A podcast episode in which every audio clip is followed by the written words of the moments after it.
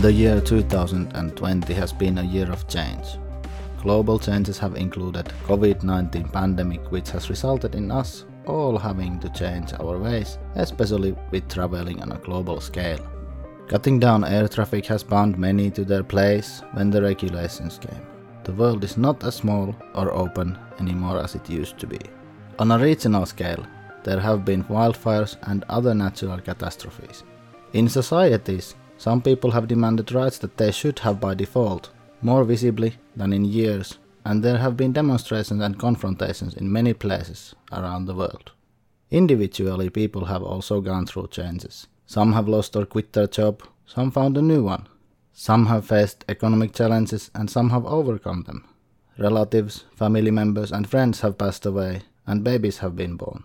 Relationships have been broken and new have been formed. We haven't been able to see some people important to us physically, but we've been able to connect to them and many others via technology. Children have had to do learning outside of school context and stay away from their important social groups. Adults have had to learn working from home, some meanwhile helping their children in education. We all have faced changes of some kind this year, big or small. We face changes normally also, but this year it has been more rapid, more serious, and more visible, and more in number and ways. My name is Jani Kontkanen, and you are listening to Mitä pelataan podcast. This series is called Paragons of Change. It's a series of interviews with people from board gaming sphere whom I've noticed going through changes in recent times. We talk about change and what they have changed in their lives. By default, we do not claim we state facts. We only talk from our own points of view and our opinions. As the discussion might take a negative note at times, we try to finish with a positive by giving you a top 9 list of games. The topic of the list has been chosen by the guest and we will have a battle of the lists after the episode airs in my social media channels. You, dear listener, are encouraged to comment and vote on the lists to see which one of us did better. The award is pride and fame among the small listener base this podcast has. Now, let's invite our paragon for today.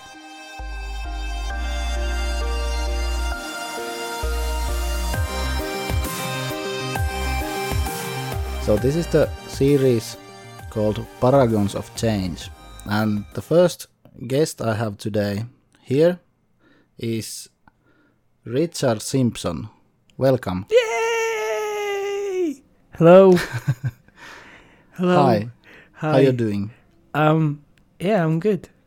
I hate to say this because I was thinking about this earlier on. It's like, how can you actually, under the circumstances, kind of be good? But I gave it some long thought, and I think, um, yeah, 2020's been a year, but all in all, I can't. I'd like to sit and complain and grumble, but uh, there's things I can complain about in a bigger term. But mostly I can't. You know, I get up in the morning, I'm healthy.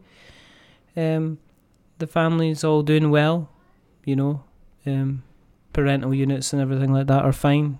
Nobody's been horrifically ill. Everybody's working and got jobs and stuff like that. So, yeah, I could be doom and gloom if you want, but I'm not gonna be. It's good. No, yeah, Don't be.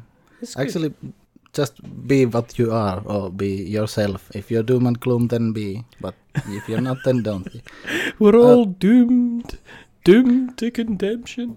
Um, no, That doesn't sound very magical. no. Um, who are you if people don't know who you are? Who am I? Um, I am the little wizard that could.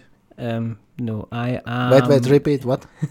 You're what? I am Gandalf's right hand man. I am the spellcaster extraordinaire. I am the person who put the um the bibbidi into the bibbidi bobbidi doo boo in bread beds. No, I my name's Richard. I run the We're Not Wizards collection of various media things, which most people will know me for running a podcast for a number of years, where I interviewed guests and I also had a few episodes with a co-host for a while, and um, and yeah, and I did about four hundred of them. That's quite a lot. 400 hours of well it was about the way I worked out it was about 500 hours of kind of audible kind of content which kind of is like the Harry Potter books several times over which is kind of you know quite strange So there you go. Um, yeah. So Same level of writing in both. same same level. Yeah, same level of writing, and also I'm not a TERF. Um, Ah, so there yeah. you go. so, there's that that that that that uh, that obvious kind of thing. No, that's it. Yeah, kind of. I'm not. I, I kind of stumbling along the magical path of life, kind of trying to deny my own magical wizardry. I guess I'm rambling. You need to stop me. Actually, two days ago I was thinking that why no one has said that you're Witchard Simpson. That's so good. Oh, wow, wow. That is so good. Because I was thinking that if if you were if wizard was pronounced in Finnish, it would be Wizard, and you just you can easily make R into W. So I thought that why no one said Witchard Simpson. That would suit well. That just makes everything kind of come in. Because we can't, I mean, in this world nowadays where things are a little bit more in terms of the gender fluidity, Yeah. you know, in terms of practicing magic, I suppose it depends if you're a little bit more organic, if you like getting in amongst the entrails and the kind of the real meat of the problem. And I guess being a witch isn't necessarily a bad thing. Um, and it would also mean I'd be able to Halloween be able to buy one of those horrific uh, sexy witch costumes, which you always see online, and I'd be able to go about the houses with uh, and and basically try and collect candy. as So- long as you have the hat. as long, as long as I'm wearing my hat. Imagine Yeah. I can't think of anything scarier in the world than somebody opening the door and me standing there in some kind of sexy witch kind of outfit. I think um, I think I'd probably last about three houses until I kind of got arrested. But um, I mean, obviously Halloween isn't that long. I mean, do you have? I mean, over here in Scotland, we have our um, we have our tradition called guising, Yeah. which the Americans call trick or treat, but they don't know what they're talking about. Um, yeah.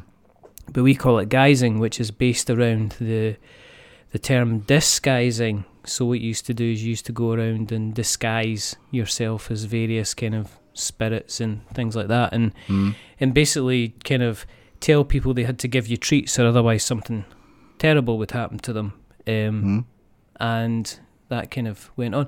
Have you got kind of like similar traditions? Do you even celebrate kind of? Yeah, we Halloween. have this in a way All Saints Day. Yes. That it's very old tradition that you, in a way, think about the spirits and uh, kids dress up as witches and wizards and some Mhm. other spiritual creatures. But we didn't have this trick or treating. We didn't go and ask someone to give us something. We were just disguising. But it seems that it comes from the over the Atlantic Ocean that you have to always ask for something if you want to do something. You don't do anything for without some kind of price or salary or something else. yeah, you were supposed to gi- give a. You're supposed to kind of do a performance in order to be rewarded. You didn't just turn up and say, "Give us, give us sweets." You're meant to actually kind of do a, a like a song or a poem or a little rhyme or a joke or something like that. And then you were meant to get kind of. Of course, they've commercialized it all up the wazoo. So, you know, they've kind of turned it into you can go and you can buy entire things full of candy and it's all horrifically horrifically vulgar, as you would Yeah, say nowadays, which is fine. So um, I'm gonna remember I've actually written down Witchard because my I think um, I think I remember Actually, if you pronounce the wizard like that, it's how a Finn would pronounce wizard if they don't pronounce it English way. But So you, you- you made it so you made it into this gender thing, so you can have your gender Yeah, well I just Uh, yeah, I'm a neutrality. I could say uh, you know I'm I'm I'm rocking I'm rocking the ability to, to be fluid when it comes to Halloween because it is the time Yeah, that's true. for All Saints Day. So that is, I mean, let's face it. If you if you don't learn something new every day, then what are you doing? That's true. And secondly, it's an extra bonus if you actually learn something new about yourself. That's also good. That is also good. So yeah, so that's where I'm from. So this is where we're on Tangent City. I do a podcast. Um, I still um do podcasts. Um, well, I don't do podcasts um as much but I, I, I kind of host other people's shows now, which is pretty interesting. Yeah. I'm going back to the tangent. We went to shop today and they had put the Halloween stuff up already. And it was so much too early. And nowadays the uh, the kids are doing this Halloween stuff. At least where we live, we are living in this area of villas. Everyone live, lives in their own home. So the kids come from door to door and then they say that trick or treat. They don't make a performance though, but if they have good outfit, I'm usually giving candy, and the wife is also giving some candy. But they never do tricks. I remember when I was when I was living in Edinburgh, and um, I lived in a block of flats or a block of apartments, you would call them, and um, the local kids kind of all came round in their various kind of costumes and things like that. And then there was, uh, and I still remember it to this day because it was the most endearing thing that I'd ever seen, which was there was a a young girl turned up with her mother and uh, knocked on the door, and she said she had come as a a pile of rubbish, and she had basically had a she had a black bin bag, and she had stuck kind of various discarded items like a plastic milk bottle and a, a, a kind of an empty cigarette packet and, and you know stuff that wasn't going to rot and I th- and they were obviously pretty poor um, and it was like just like I was kind of like because there was obviously folk turning up with skull masks and you know big robot outfits. But that's great creativity. But that creativity and it was just the fact that this was somebody that had had made an effort and and kind of obviously didn't have the, the money to, to get and get them. I was just like, well, here you you know. So I gave them I gave them some just I gave them a pile of sweets and I also and it's always always you kind of give them a couple of quid as well, a couple of pound as well. So that was kind of that's good. That was kind of nice, but but yeah, but um. Yeah, I think this year's going to be different. I don't know if the kids are going to be going around the houses, and I definitely don't know if there's going to be handing out kind of Halloween candy and stuff like that. I can't mm. imagine. I can't imagine that really that kind of really being a thing. But yeah, I don't. Yeah, this whole kind of let's start the celebration a month early, and it's like we're not. it's too much. It's too much. Stop yeah, it. that's true. Actually, it's good to transition now to the next part. That this year has been quite interesting since February or March. There is this coronavirus thing going on, and you already said that it's not sure if the kids will go from door to door and if there will be candies or not. Yeah. How is this corona, or how has it been visible in Scotland, and how's the situation at the moment? Um, Scotland's kind of interesting because there's always been, um, and I don't know if it's just naturally just people from Scotland in general have always there's a sense of patriotism, but it comes from the fact of people being kind of strong together Mm. Um, whereas I always get, you know, when people said, right, okay, you've got to, you've got a social distance, you've got to wear a mask, you've got to wash your hands, you've got to work from home. Mm. The general consensus from the Scottish people was kind of like, yeah, fair enough, sounds good. Whereas the kind of the impression that I get from our southern neighbours in England is that um, patriotism is all about kind of like being strong as yourself and kind of the English as an identity as a people, and that doesn't necessarily kind of mix or gel well with kind of authority. So there was there was automatically a bit of a kind of a less of an acceptance, and we're going to bend the rules, and we don't want to necessarily kind of toe the line, kind of thing. So um, we've actually done we've done okay. I think we've obviously we've still had cases, and I think in all in all, the UK has been bloody dreadful. But um, we had managed for a while to get the um, to get what they call the R number, which is the replication number, mm. down below one. But um, I think naturally, like any capitalist society, is that when you've got people in higher places that need to continue to make billions that they don't pay tax on. There's been a push to there's mm. been a mm. push to get people kind of kind of back to work, and there's been a push to get some kind of normality. And I think um, there's been a push for some kind of sanity because I, uh, like it or not, as a human, as human beings, we're very very much kind of social animals, and um, eh, whether you like it or not, when you're when you're at work, um, a lot of people probably spend more time with their work colleagues than they actually do with their their partners that they've Mm. in many ways l- you know met fell in love with and decided to have you know children with and then sometimes you spend more time with your you know with your work colleagues than you do with your own kids Mm. and um, so I think uh, I think it, generally with these things or generally with big things, what happens is there's a big huge whoa, this is awful, and then what happens is that people kind of get used to it. So when we had like um, the you know the the Brexit vote and everybody was like. Um, we're going to leave Europe, and then there was this kind of expectation of everything going back to normality, which it kind of hasn't and then we then had the coronavirus thing, which is um, again and there was the net big expectation of everything going back to normality, Mm. and it hasn't. I think it's been a bit of a bit of a struggle. Um, I've got um, one of my uh, one of my kids. They were sitting their exams. Their imp- one of their first set of their important exams because we set kind of two sets of exams. The kids we set like a, a kind of halfway through their their higher education. They set a Mhm. kind of a first set of exams that help decide the next level of qualifications that they do. That ultimately those those qualifications decide which educational establishment they go to if they go to Mhm. a university or college. And over here, and I don't know if you're aware of that, aware of this, but um, basically the they had to, um, they effectively had to, they weren't allowed to sit their first set of exams, so they had to go based on what the teachers thought of them and their kind of mock exams that they sat before, which gave them an indication of potentially what they were going to score. So, um, so and um, I saw something in Twitter about that, that there was something about this grading things in UK. I didn't really read it that well because Well- I didn't know what it about, but there was something that someone was that uh, had some very good grades and then they couldn't get somewhere where they were going to go because of I some one grade Yeah. being not proper or something.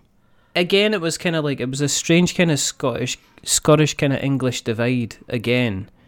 Because Scotland, while it is part of the United Kingdom, it has a certain amount of devolved power and responsibility that it can take, Mhm. and one of it is its Scot- the Scottish education system is pretty much kind of has its uh, has power over pretty much what it does.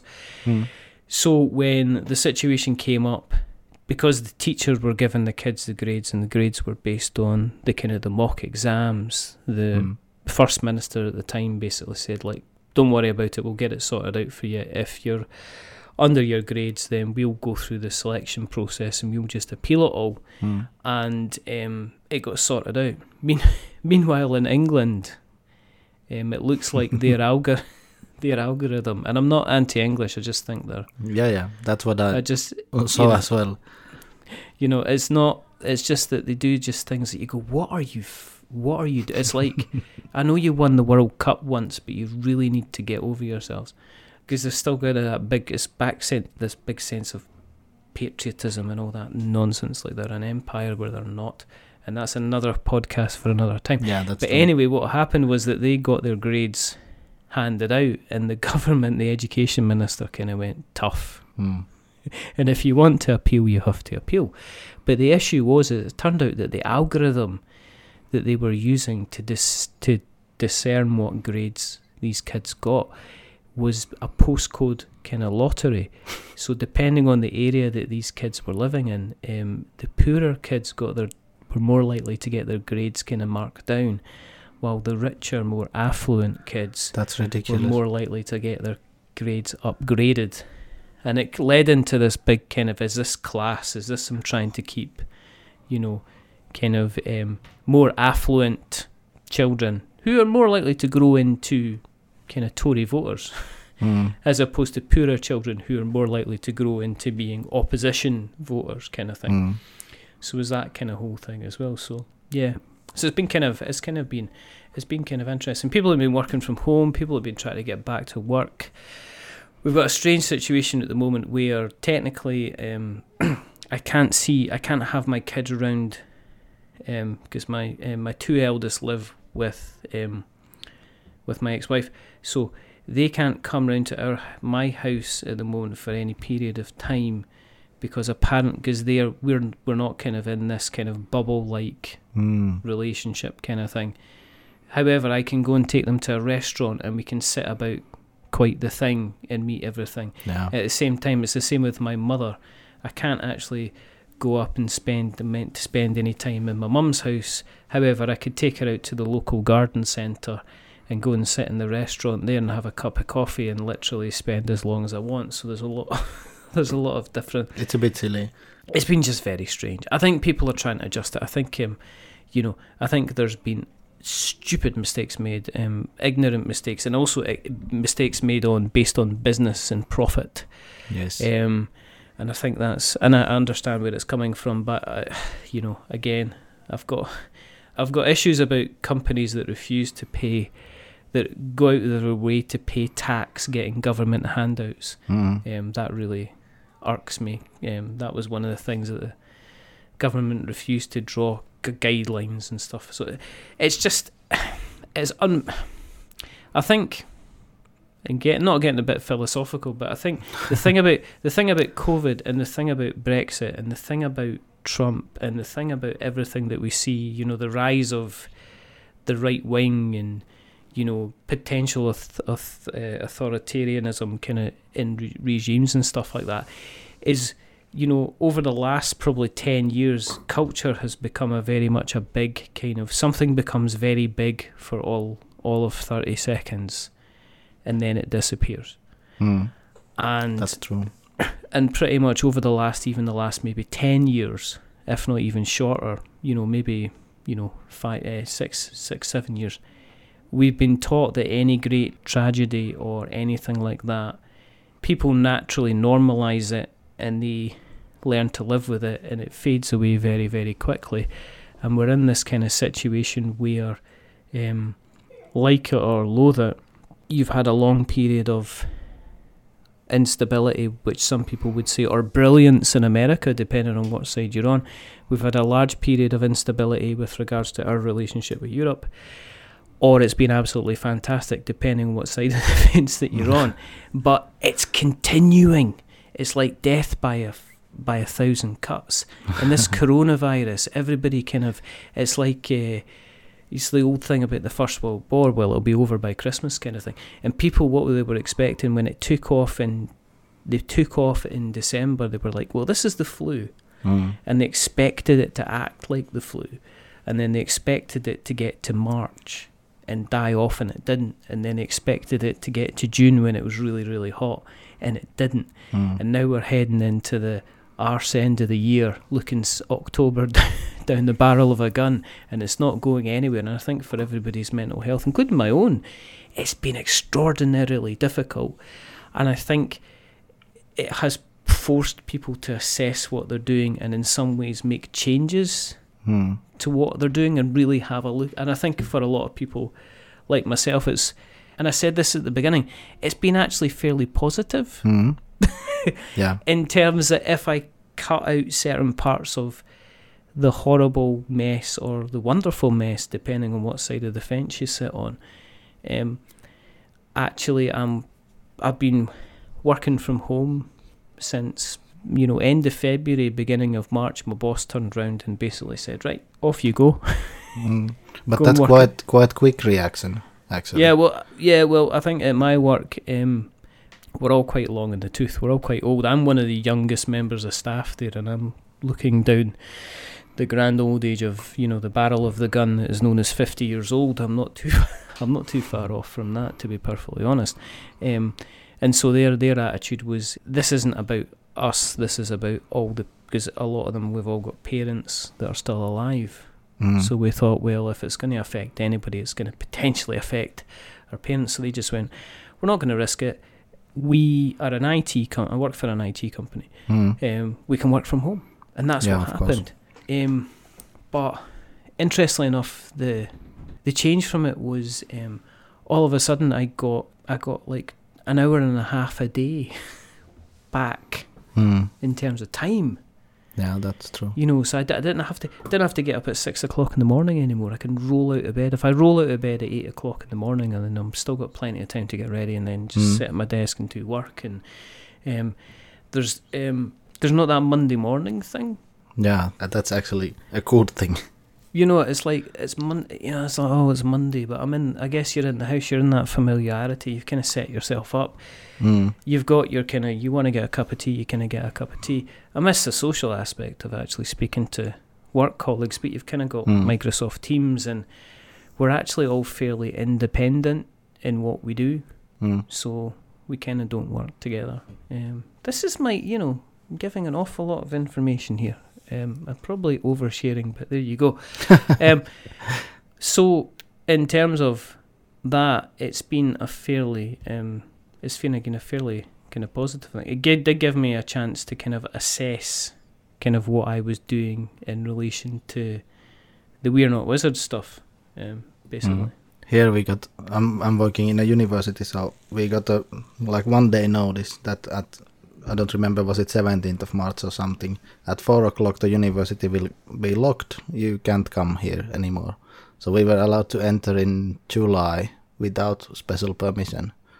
So three months, no entrance to the university. So basically, we were forced to work home. It was good and it was bad because, like you said, the social aspect was missing a bit because no coffee breaks and Mhm. no lunch breaks and such with the colleagues. Yeah. But there there are Teams and other tools that you can use to communicate, but it's not the same thing. And also, you don't see people at the corridors. You can't just ask when you pass by that. By the way, that thing, how was it? Uh, blah blah blah, or whatever short question you have. You have to always send a message, and you have to prepare the message. Or in a way, it takes so much extra time to do all of those things using the computer and not just walking past someone and just quickly saying something or asking something. Yeah, it's like um, I, guess what I found at work is there's less of the the kind of the idle kind of chit chat type thing. Mm. I think that um, I think that I think people that are very highly motivated have used this as an excuse to start work at you know eight o'clock in the morning and finish at half past seven at night, and use it as well. I was leaving it. I was leaving to go to work at eight o'clock, and I was I wasn't getting home at half seven, so I might as well devote that to extra work. And I think some people have really Mm. I think uh, some people have really discovered that, um, you know, they've, they've done tons of extra work. I think there's some people who have really struggled with motivation Mm. and, and kind of sitting there and just going. I think um, it's maybe made people think whether or not their job is just a load of crap. yeah, that's There's true. bound to be folk kind of sitting there going, "What's the point of this? you know, what am I what am I doing this for? Am I actually doing this? Is this actually doing anything apart from me making somebody else above me a lot more money and Mm. Allowing me to pay my rent or my mortgage or something like that? So I think there's Mm. been a lot of questions. I think um, you know there was um, so there's been that kind of thing, which I think has been quite interesting. It's really taught you know it's I've I've seen countless tweets um, on social media or messages on social media to say that who knew all along that we could have had people who had disabilities kind of working as you know working from home and people who had access problems working from home and you know all these different kind of things. And we didn't need a huge office and people didn't need to travel 3 hours a day for their work. So it's been quite you know that's been kind of and you know kind of interesting. Um I guess the other thing is as well as people actually saying here's the first time that people are paying you know fifteen hundred pound to live in a flat and they're actually getting their money's worth because they're actually Mhm. living in their flat instead of spending Yeah. you know 10 hours a day traveling and going to work and then spending the weekend out and about because Mm. you know just sitting in their flat kind of depresses them so there's that yeah, that's true. it's all very very very very strange I, I'm aware I talk too much yeah. but but it's it's all on the topic because I'm interested in what do you think about change, and you've said so many examples already. So all of it is related to what I would have asked later. You already Um. answered it in in a way. But what do you think about change as a whole? for in relation to what's happened over the last couple of months or in As a as a whole, change in general. What what do you think about it? Is it good or is it bad or is it situational? I think any um, kind of change. Now, of course, we have so many examples because of how the world is at the moment, and the world has been changing, especially this year, I think more than in many years, and this is rapid change. I mean, world has changed, of course, earlier already, but it's been slower. I think it's interesting that we've seen a real strive for social change and um, in terms of people have actually said, you know, folk have said, well, you know, let's not have this, and people have said, yeah, yeah, no. It's just like, no, let's not have this anymore, and people went, oh, okay. Um, Did they really? I think, cha- yeah, I think, uh, I think change is change is a strange thing because you've got change when it's kind of required, Mm. and then you've got the drive for um, people who want to change things due to not knowing where they actually want to be. And you can get different examples of that. So change can be a very good thing. People can sit down and say, right, I need to do something not necessarily better, or I need to do something a kind of like a different way. And that can kind of promote change. I think it can be a very powerful thing for somebody to actually take an action which can be slightly different or incredibly difficult for them for them to actually do. Mm. Um, I also think change can be change can be a dangerous thing in terms of avoiding what you should actually be tackling as well. I know Mhm. of people who would much rather change a job and go from job to job and say, "Oh, this boss was terrible to work with. This boss was terrible to work with. This boss was terrible to work with." Mm. And then you ask them why is your boss terrible to work with? And you realize that they you know they would walk into the office every morning and go you know all right you idiot. That kind of thing. And it's like oh that's probably why the boss um, doesn't like you because you're you know calling them an idiot. And it's that so i think um, you know there's people use change as, as a kind of a defense thing to um, in order to avoid the realities of their situation um, um, you know doing something different or changing the way that they act it helps them to get away from things that they should be doing f- for themselves Mm. changing them circumstances instead of changing their own kind of act, you know activities and potential attitude.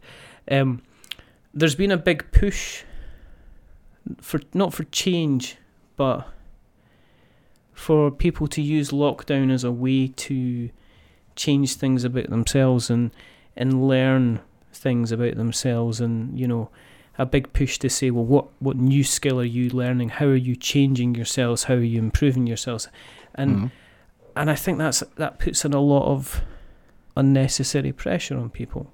Yes. You know, I think so too, because you don't necessarily have to change. I think, at least.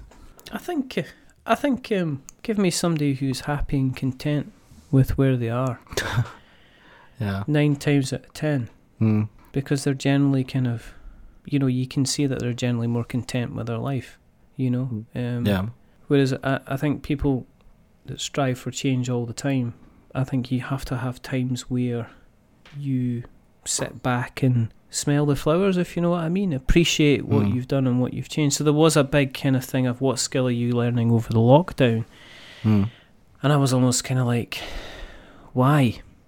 yeah, that's true. Some people, especially those people who are all the time this change, change, change, and learning new things and doing something new all the time, they were probably so bored at home if they were locked down.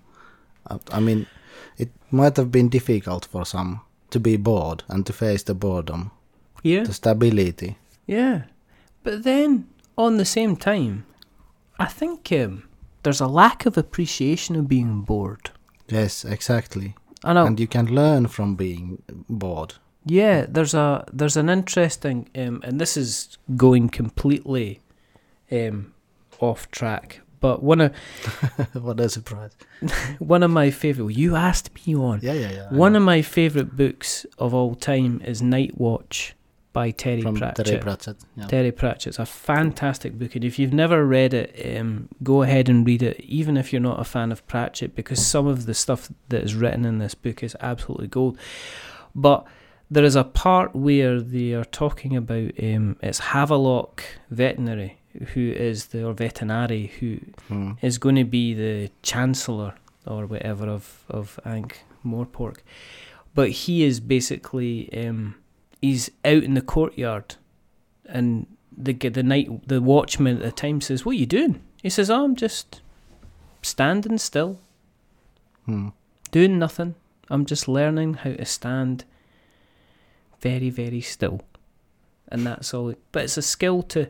There's a big push for um, people to just not enjoy doing something. To just like, uh, do you like knitting? Yeah. yeah, yeah, I really like knitting. So over the um, over the last kind of uh, six months now, I have um, I've always meant to do it, but I always wanted to do a bit of baking. Mm, yeah, I've noticed. So I've been making biscuits and I've been making chocolate cake and I've been making Victoria sponge and I've been making all different types of things and I've not gone. I still want that banana cake recipe, by the way. you still didn't send it to me. It Did I not so send it? I'll need to give it to you. I'll get. I'll need to give it. I'll need to. I'll send you the. I'll send you the link because I don't know it off the top of my. It's uh, a Dove's. I used uh, uh, the company I get the flour off is called Dove's and they have an excellent banana bread recipe. Which uh, yes, and um, it's funny and, and and I've been making this um this stuff, banana bread and Mm. biscuits and everything like that. And a lot of people have come back and says, "Oh, you should go on the great. You know, you'll be applying for the Great British Bake Off next." And it's Do you need to go? and it's kind of like, um, no, I just, I kind of just want to make it because I like making kind of biscuit. So there's there's often a drive to say to people, "Oh, you're doing, you're learning a new skill. Um, you need to you need to learn how you can you can get stuff out of it and yeah, benefit from something. Yeah. yeah, m- you know, monetize it and stuff like that. Which just to me just seems a bit seems a bit strange. But you know, there you I'll go on a wrong track also, but I just like few weeks ago, I was hanging around in Instagram and I saw that so many people there, random people, they are either calling themselves influencers or athletes. Why? I mean, are you really?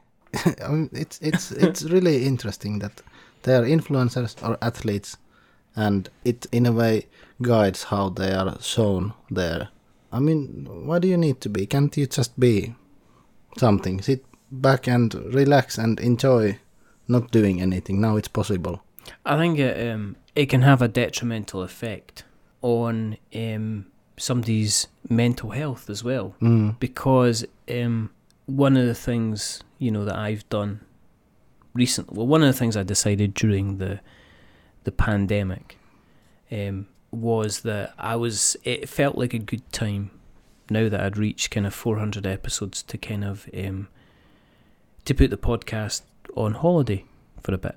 We'd reached 400 episodes. I'd had you know various wonderful guests including your good self Mm. on the show, and it felt like a good time just to take stock and kind of like, kind of like have a break Mm. and um, kind of do something different. But what I've noticed about um, board game kind of media is there's so many people kind of. It's not something. it's it's like almost if you tot up the number of board game designers Mm. and you put together the number of kind of people who are creating media for the tabletop space, they're not too different in the numbers. Yeah, it's about the same. I don't know. Maybe I- there's even more media people if you count them individually, not channel wise. I yeah, I just it's just like a huge it's a huge number, which is fine, which is fair enough. Yeah, but it's like all the designers have their own private consultant or advertiser. it's very I- interesting if you think about the numbers. That's actually a good point. I never thought like that. Well, I think it's and I, I think I've said this in other places. It's so it's so extremely easy for you to um to do something pretty basic online. I mean, probably one of the easiest things to get access to is like Instagram. Yes. I mean, it's very, very easy for you to get an Instagram account and then just start snapping some photos. And you have to learn, obviously, a few technical things about Instagram, and, and then you're kind of away there. It's the same with kind of like a blog. Um, a blog as well is something that you can relatively get started. You bring a couple of people on. You Mm. know, a lot of um, the distribution companies, fantastic distribution companies out there, will welcome kind of new vloggers um, new bloggers with open arms, you know, to try and just get some additional, you know, additional exposure for their for their wares, and that's kind of interesting. On the flip side of that, I think um, podcasting's kind of middle of the road. I think you can get. I mean, we are speaking over Skype just now, and Yeah. we're both recording using Audacity, I think, which is a free Mm. piece of software, and provided you know the mics and everything and the levels will be set up there's not there's probably not going to be much difference in production values between say this podcast and a podcast that you know Joe Rogan's podcast or something there's there's you can't do you know what I mean there's not going to be a big difference between the quality in terms of audio quality Yeah. as opposed to content quality between ourselves Content quality, actually, I'm thinking that Joe Rogan has things to learn to come to this level. yeah yeah that was probably a wrong but i guess my i guess what i would say is if i was talking like say about the dice tower or something like Yeah, yeah. that or you know so very wrong or board game barrage there's probably not going to be a huge difference in the audio quality um, between ourselves and maybe sporadically Board as well Mm. um, but you know um, there's not that difference in level whereas if you go into say like video Mm. it's bec- it turns into a rich man's game That's true. or a rich woman's game um, it's incredible Also, editing skills are really important with video. I mean, oh you can make goodness. a great video with not good equipment if you know how to make it look good. You can so much edit if you are able to. Yeah, yeah. I think um, because because I put the podcast, as I say, I put the podcast on hold, and I'm still um, hosting Mm. shows. So what that means is that I have people who have their own podcasts. I have actually taken their shows and I've hosted them on my Mm. podcast space because I've got the hosting there. Yeah. So I might as well kind of kind of use it. But video is so video's been a real challenge. Yeah. It takes so much longer to edit if you want it to look good. And usually you want it to look good because you're in the video. Yeah, and you can't just rock up with like you you can't just really rock up with an idea and and kind of get it going. Mm. I kind of been I've been doing a few videos and I'm trying to do them on a regular basis, and it is so funny. You can see the difference, but the difference is not in the quality of the content; it's the quality of the recording. Mm. So if you're recording on a phone but you're not using like a, a mic, the video will automatically look a, you know will s- look and sound a hundred times worse. Whereas if you've got like a camera, smart lighting, a proper microphone in there, the difference is kind of like chalk and cheese. Yes. And also, you're right about the editing. I was watching um, a really funny video f- um, from actual LOL Mm. today, and I was watching kind of Ben Maddox's latest one. Um, that he The was outside yeah, one. He's on his yeah. He was on his top top five games. By the way, I have to add here, I knew that he will milk the top 10. Now he put 10 to 6, now 5, then 4, 3 will be in 2 parts, 2 will be in 3, and 1 will be 1 hour yeah, epilogue. he's turning it into like ha- he's turning it into like some kind of Game of Thrones kind Yeah. of thing. With the last the last episode's going to be split into like an entire season or something like that. as long as it doesn't become lost. Yeah. You watch the series, I think. Oh yeah, my goodness, yeah. We don't want yeah. He's gonna turn he's gonna turn around and go, you know, actually everybody, I'm dead. and then and then he's gonna cut away. But the doomsday came already. exactly. But what um my point of kind of video is um I was watching those videos and part of me was enjoying the content that was coming into my eyes and ears, but also part of me was really appreciating the amount of work that was going into the B-roll footage that was in it, that was going into the transitions that was in it, that was going into how did he manage to film that sound when he was walking up? Was he using a lav mic? Was he using some kind of other mic kind of thing? So I, you, I think he had a, a Bluetooth lavalier. yeah, I think yeah. so. So but those are ridiculously expensive. they are ridiculously expensive. But you kind of you, you, you kind of look at it and you get a real appreciation for the types types of videos. And it's unfortunate that the standard of videos is so high within the board game space Mm. that you can't put out a really really good idea, and that's not going to cut it. I liked your Arkwright video. I'm still waiting for you to send me the game. Are you wanting that game? yeah, I, I love Arkwright. So the card game is like insta buy for me. Did you get it then? Did you go back it? No, no, no. But it was it has too much uh, shipping costs. I can get it cheaper after it's in retail. So Ah, I, Did, I didn't okay. back it because it's ridiculous to back something for twenty or thirty euros and then pay ten to twenty euros for shipping. It's the same with this Mercado de Lisboa, this Lisboa two-player game. Mhm. It had 25 euro shipping, I think, to Finland, and the game was 29 or 39. It's ridiculous because I always look at how much the shipping cost is percent-wise compared to the game. Mhm. Because if I don't like the game, I can never get even half my money back if I pay ridiculous shipping. I can wait. Yeah, and that's the thing, especially if you decide you're going to sell something on. Yeah, if I'm not keeping, I'm selling. Of course, I don't have any shelf space. You saw the shelf behind me. you don't, you've not got any shelf space No, not because it's full of games. Yeah, not anymore. That's why you've not got any shelf space. I mean, it's not a case you've got you've got shelf space. yeah, but no, no. I mean, let's fundamentally get this correct. Okay, There's not no a empty case that space. you do not have There's no free a space. pile of shelves No free behind space. you. Free what space. you need to phrase that properly and say I have no you've free shelf not space. got no free shelf space. You've got shelves. It's like being in the middle of a Kallax factory, to be honest. But there you go. Um, yeah. So I reassessed. Basically, I got to reversing. I got to a space where I went. Um, the podcast is really funny because the process of um, editing the podcast was basically getting to work um, 15, 20 minutes early, Mm. have the computer ready to go, kind of load up what I was going to be listening to, listen to it, start doing editing. Then over lunchtime, kind of edit some more, and then finish it off at night and kind of make it live. And what I what I discovered was that because I was working at home, I couldn't because of you know my youngest and stuff like that, and having to take them to childminders and stuff. I couldn't really start work half an hour early because I needed my I had my work computer and then I had my own computer, Mm. so it was all kind of weird. But then um, I'm always I am you know we're talking about oh you sh- you know all this shame about people learning new skills and stuff like that. I am that annoying person who does get not bored easily, but um, constantly likes to do you know do slightly different things. Mm. So I saw the video stuff as a way to to kind of change and learn and do something and do something different.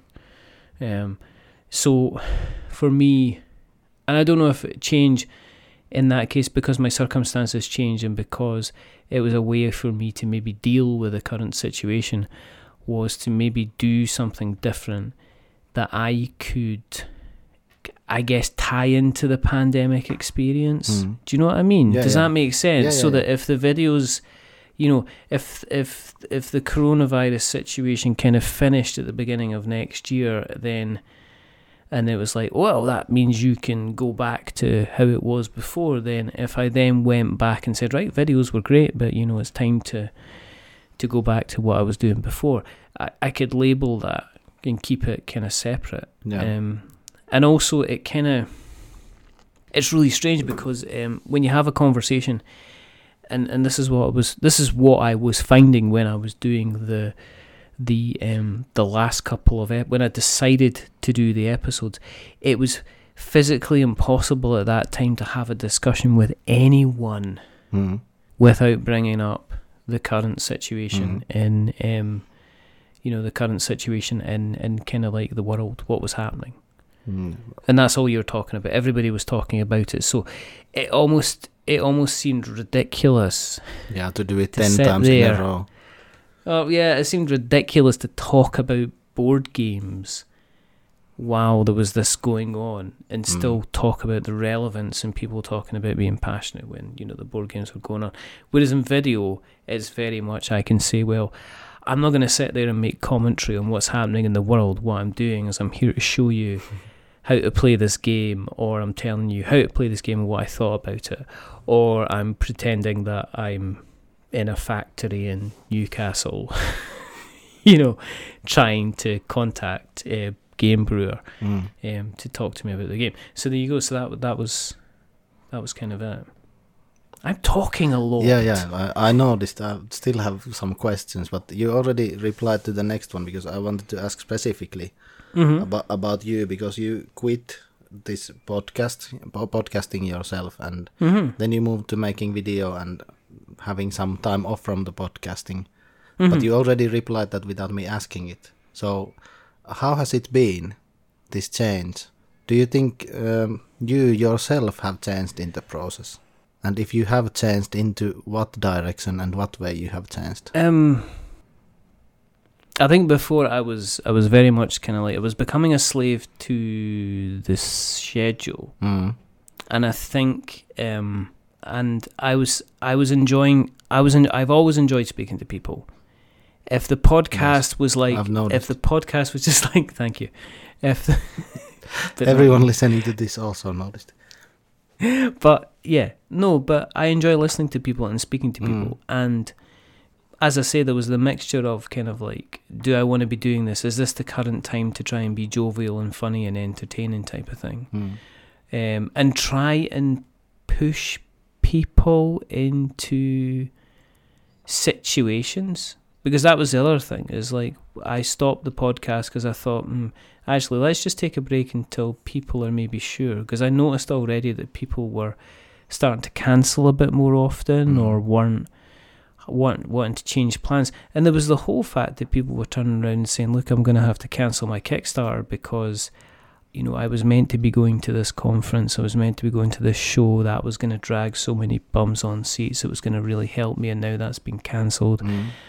I don't know what I'm going to do, kind of thing. And also, um, there was the manufacturer in China. I mean, there was people that were talking to me, and they were going to be coming on and talking about what they were doing. They were expansion, and they were just they were saying to me, you know, I I, I don't even know if my game's going to get made at the moment because I don't know, you know, when the manufacturing facilities in China are going to be kind of opened up again. So there was that kind of thing. It would Um, have had negative effect on the guests, maybe, or mentally affect them in a wrong way. Maybe it's Yeah. a good decision what you've done.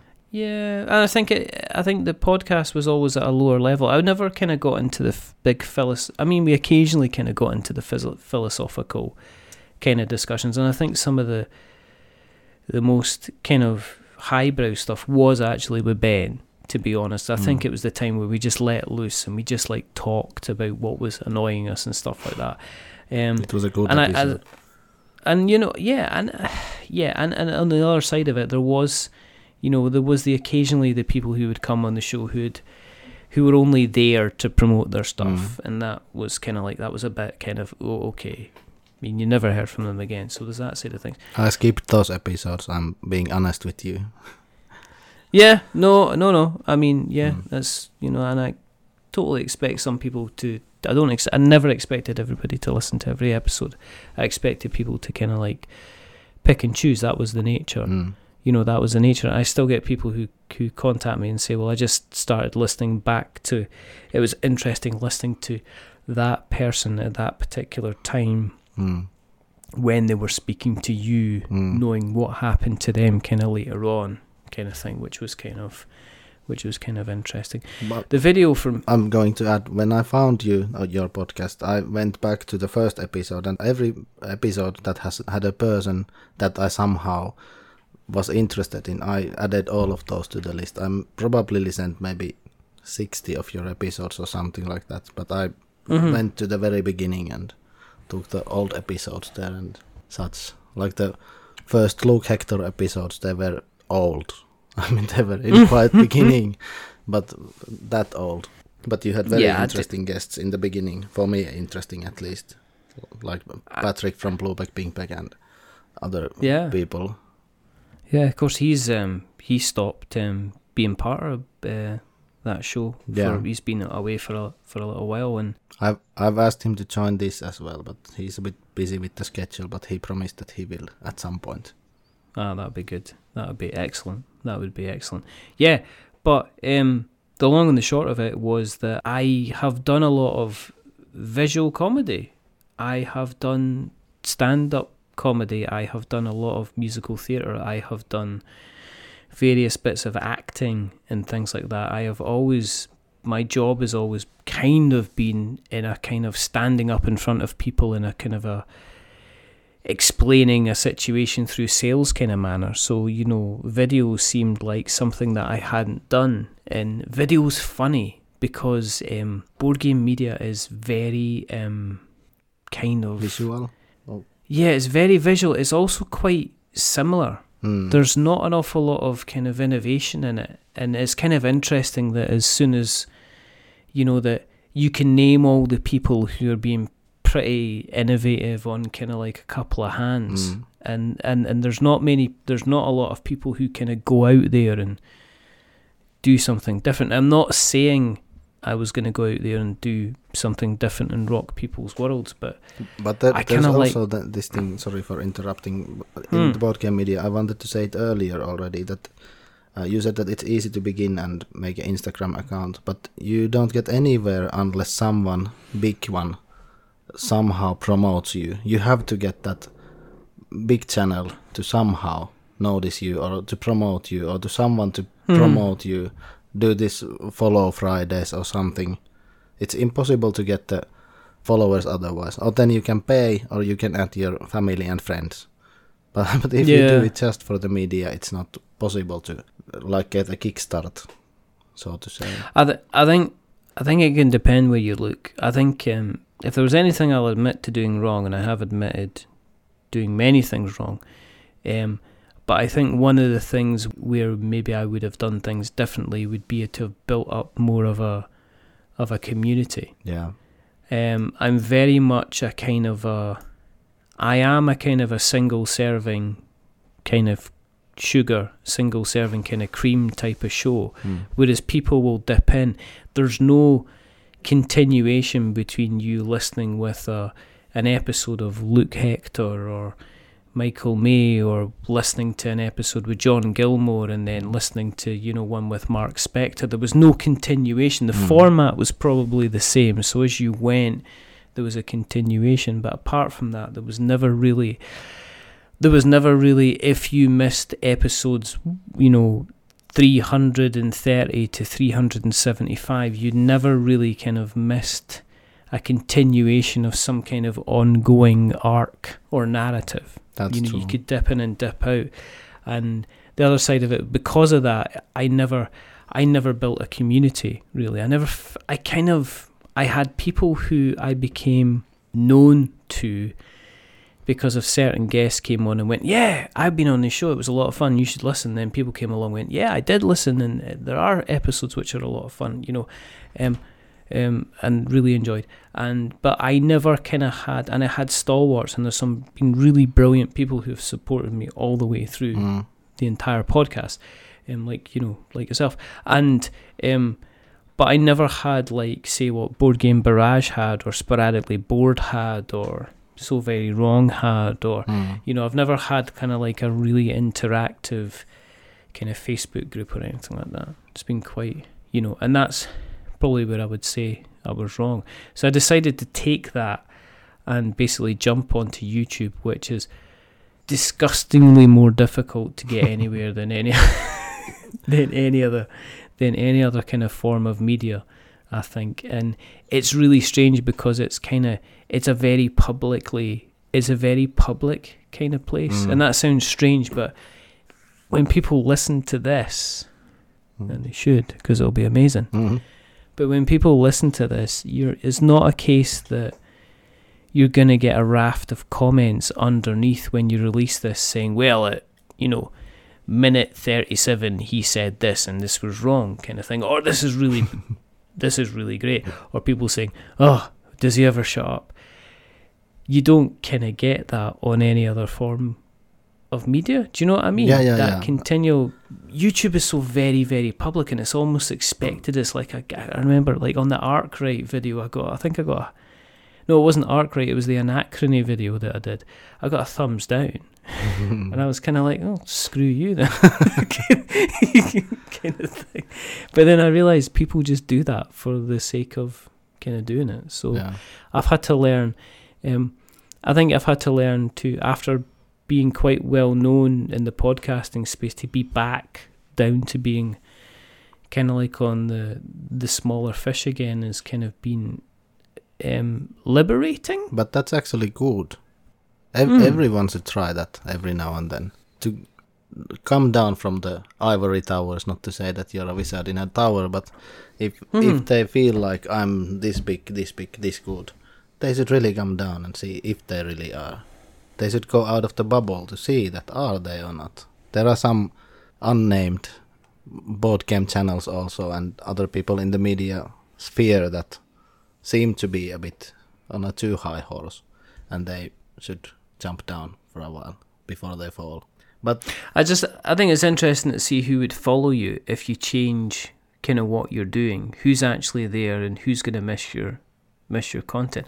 I Mm. am I am of I am totally of the belief that if I stop doing everything tomorrow, then you know for the for the kind of the first kind of three or four weeks, people would be like, "Oh, that's a shame," you know, and then by kind of month three or four, people would go, "We're not what." Uh, I can't remember them kind of thing. I think it's because again we're back to the kind of the the kind of the saturation Yeah. kind of thing, you know. and it's so easy Um, to replace something that you stop because there's the abundance of things. There are so many media, like you said already earlier.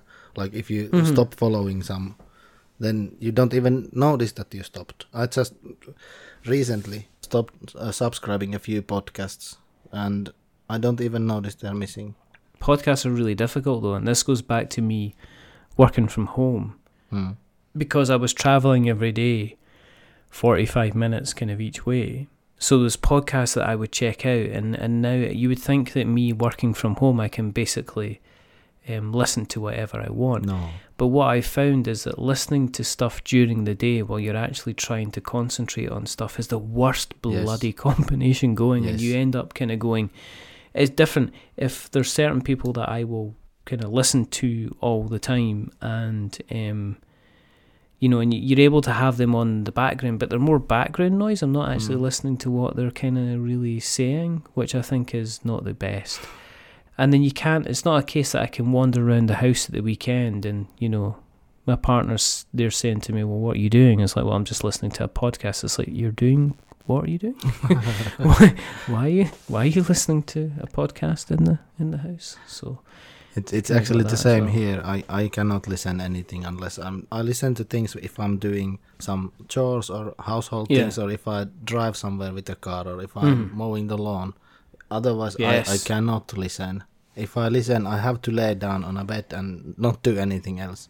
It's impossible because I'm the podcasts that I subscribe and listen to, I want to hear what they say there, and it's not possible if you try to concentrate on something else. I noticed that.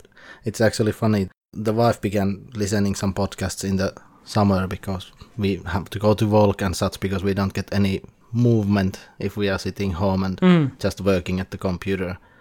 And she Yeah. began listening to them, and every now and then she's been hanging around the house with headphones on. And I'm asking, "What are you doing?" Like you said, and she says, "I'm listening to podcast." and I'm asking, "What?" because she doesn't have this thing. She doesn't listen when she's doing these household things or something. She's listening when she's walking.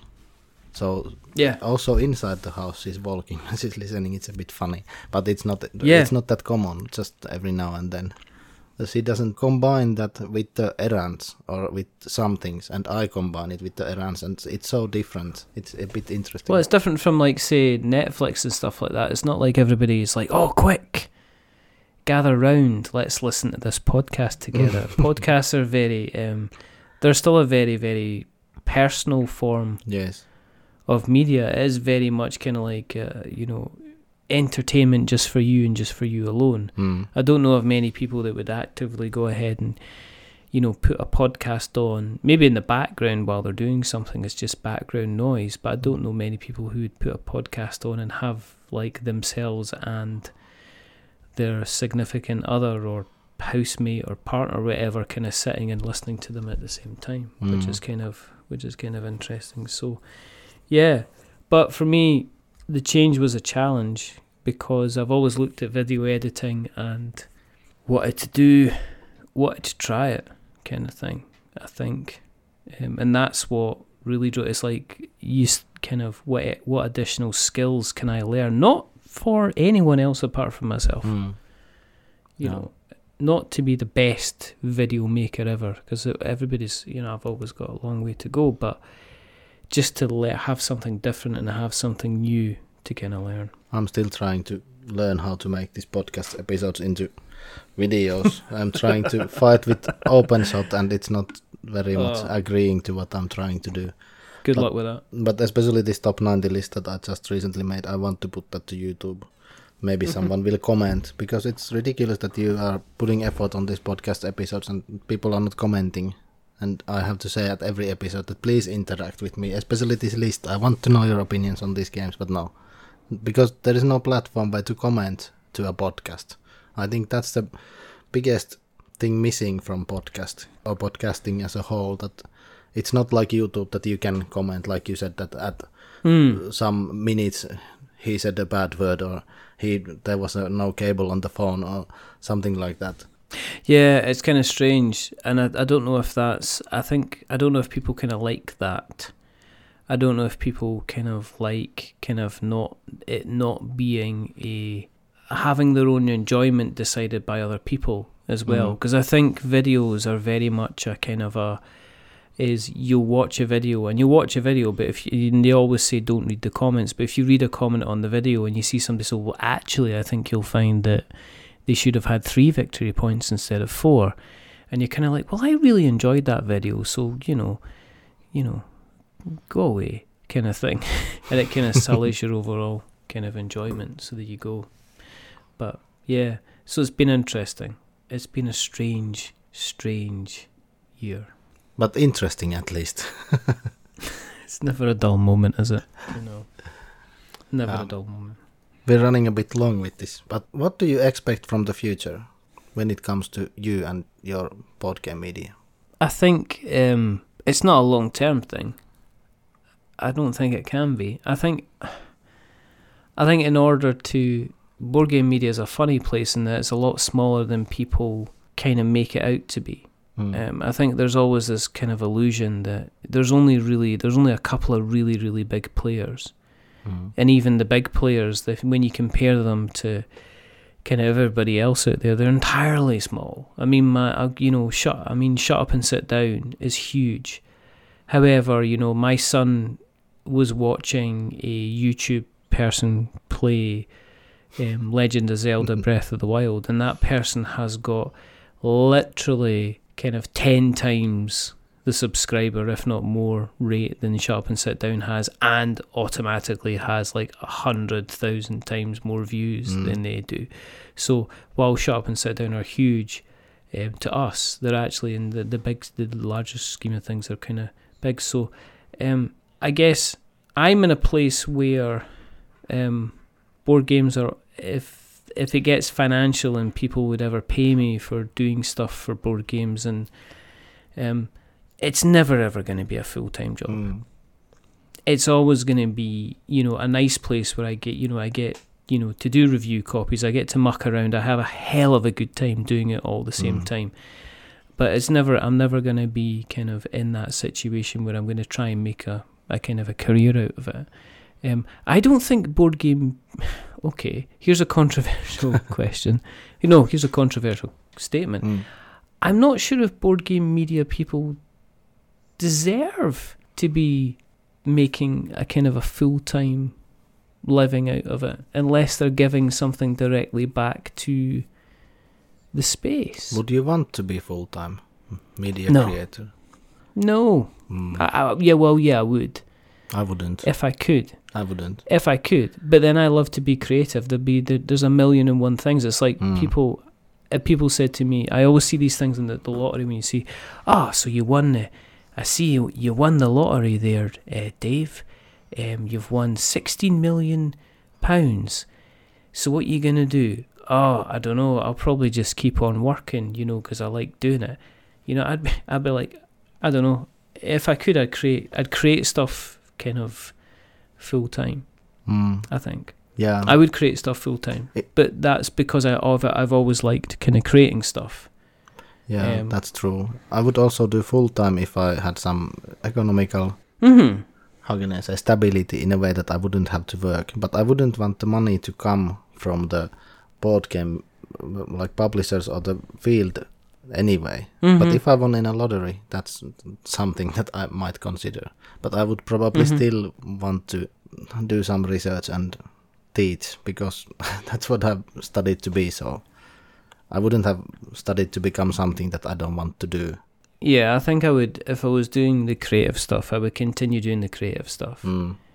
Um, but it's a kind of a testament to the people who are, you know, people like the Dice Tower and, and places like that still have to have a huge funding drive Yes. to keep going Yes. because obviously, while board game media, you know, and Kickstarter is literally making millions and millions of dollars at a time, it's like very similar to the video game media in that there's literally no none of that money is coming back to kind of like the board game media kind of people. Mm. And I think if you want to, I don't think you can live in the board game media space and make a horrific amount of money out of it just by producing content. I think you need to be going out to your audience or sponsors or, Mm. you know, and the guys that are making it into a full time job are like your Rahdos of this world. Rahdo's still doing a, as a, still has a Patreon. Mm. He's also doing previews. I don't know if he's taking Yeah, money from them, but he's doing he's yeah doing he's probably taking monies for the previews um no pun included they're just doing their patreon i know that they're not paid for previews shut Mm. up and sit down have their yearly thing but i think they're they're maybe one of the few people who are at the place where they're getting money from various different places Mhm. not doing kind of paid previews but I, you know um I think they're doing more consultancy type stuff and things like that as well. And I don't know. Maybe I was. uh, I don't know. Maybe I was a bit harsh saying that people don't deserve to. No, I don't think it's not a case of people don't deserve. I don't think people should expect to be able to make a make a living out of board game media. And if you are that interested in board games, then I think you're more likely to take the leap into the other side and get involved in the design side of things, the actual production side of things, the creative in the board game side of things, Mm. you know, that kind of thing. That's what I'd be thinking about. So if you begin doing some board game media creation thing, you shouldn't expect to get any money from it. I think that's kind of how you should approach it. yeah, I think manage your expectations. Yeah, don't expect that you will get lots of money. That's probably what you are trying to say, and that's what I think Mhm. at least. Yeah, yeah. I think there's some people that do make money from it. Yeah. um, and there's potential to make some decent money out of it. Um, and but I think you need to approach it in a completely different way. And I think the natural way that people move up the industry in board game media is by developing a lot of relationships with board game developers and creators, Mm. which then is another is a whole other question about um, kind of uh, relationships within between board game media and board game design companies and financial relationships as well, which is a whole different, a whole whole different conversation. Mm. And we don't have the time. No, we don't. Don't have the time, Yanni. You you are close to your bedtime soon, so Yeah, I know. Uh, no, well, I am old.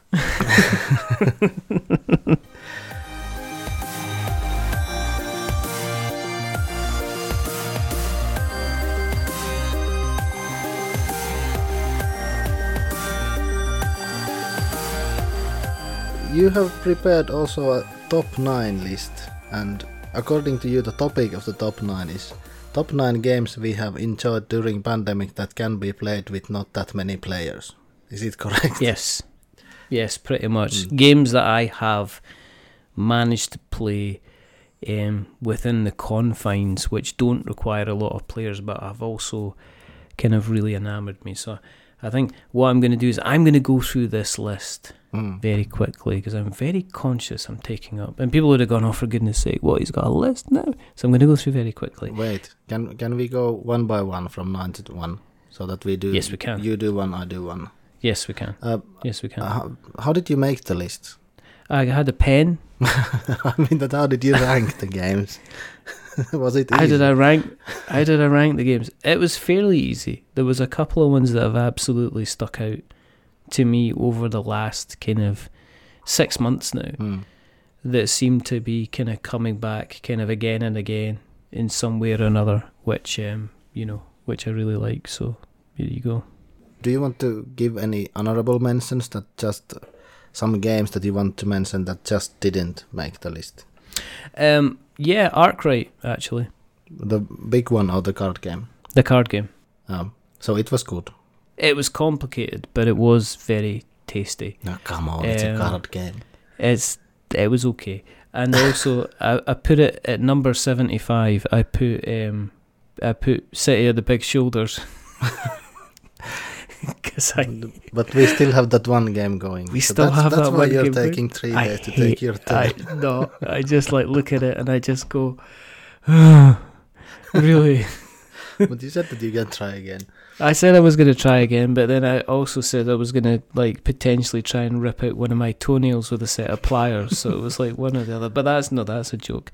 But at Um, least you didn't put needle under the nail and At least I didn't put yeah, exactly. Exactly, that is one of the things. Um, no, um, honourable mentions. I do joke about City of the big shoulders, but it is like so far down, it's ridiculous. Um, uh, let me just see. Uh, Flip Over Frog. Mm, that's a good game actually.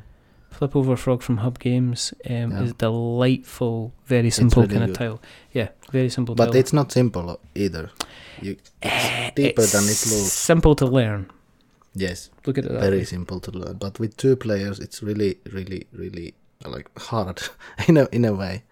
It it has more meat than it looks like. No, absolutely. Um, yes, definitely. Yeah, so that's been kind of interesting. Um, yeah, so that was probably the only, I think the only honourable mention. I have three that I want to mention. Um, two I played in Board Game Arena, and I bought the physical copy after playing them. Mhm. And they are Targi and Innovation. I think I played Innovation once with you as well.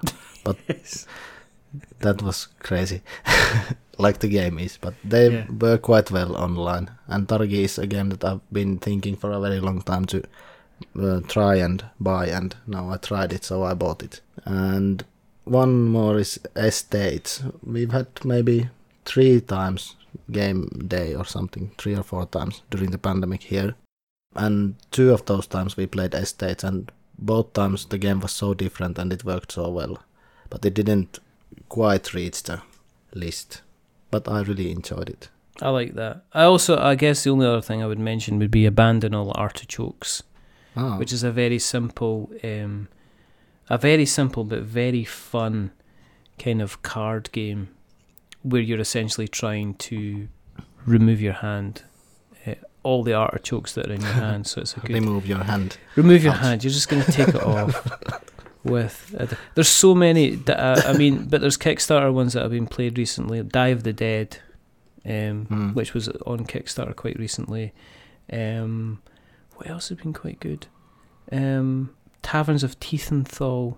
That was a pleasant Ah. surprise. I played it in March. It was during the very beginning of COVID.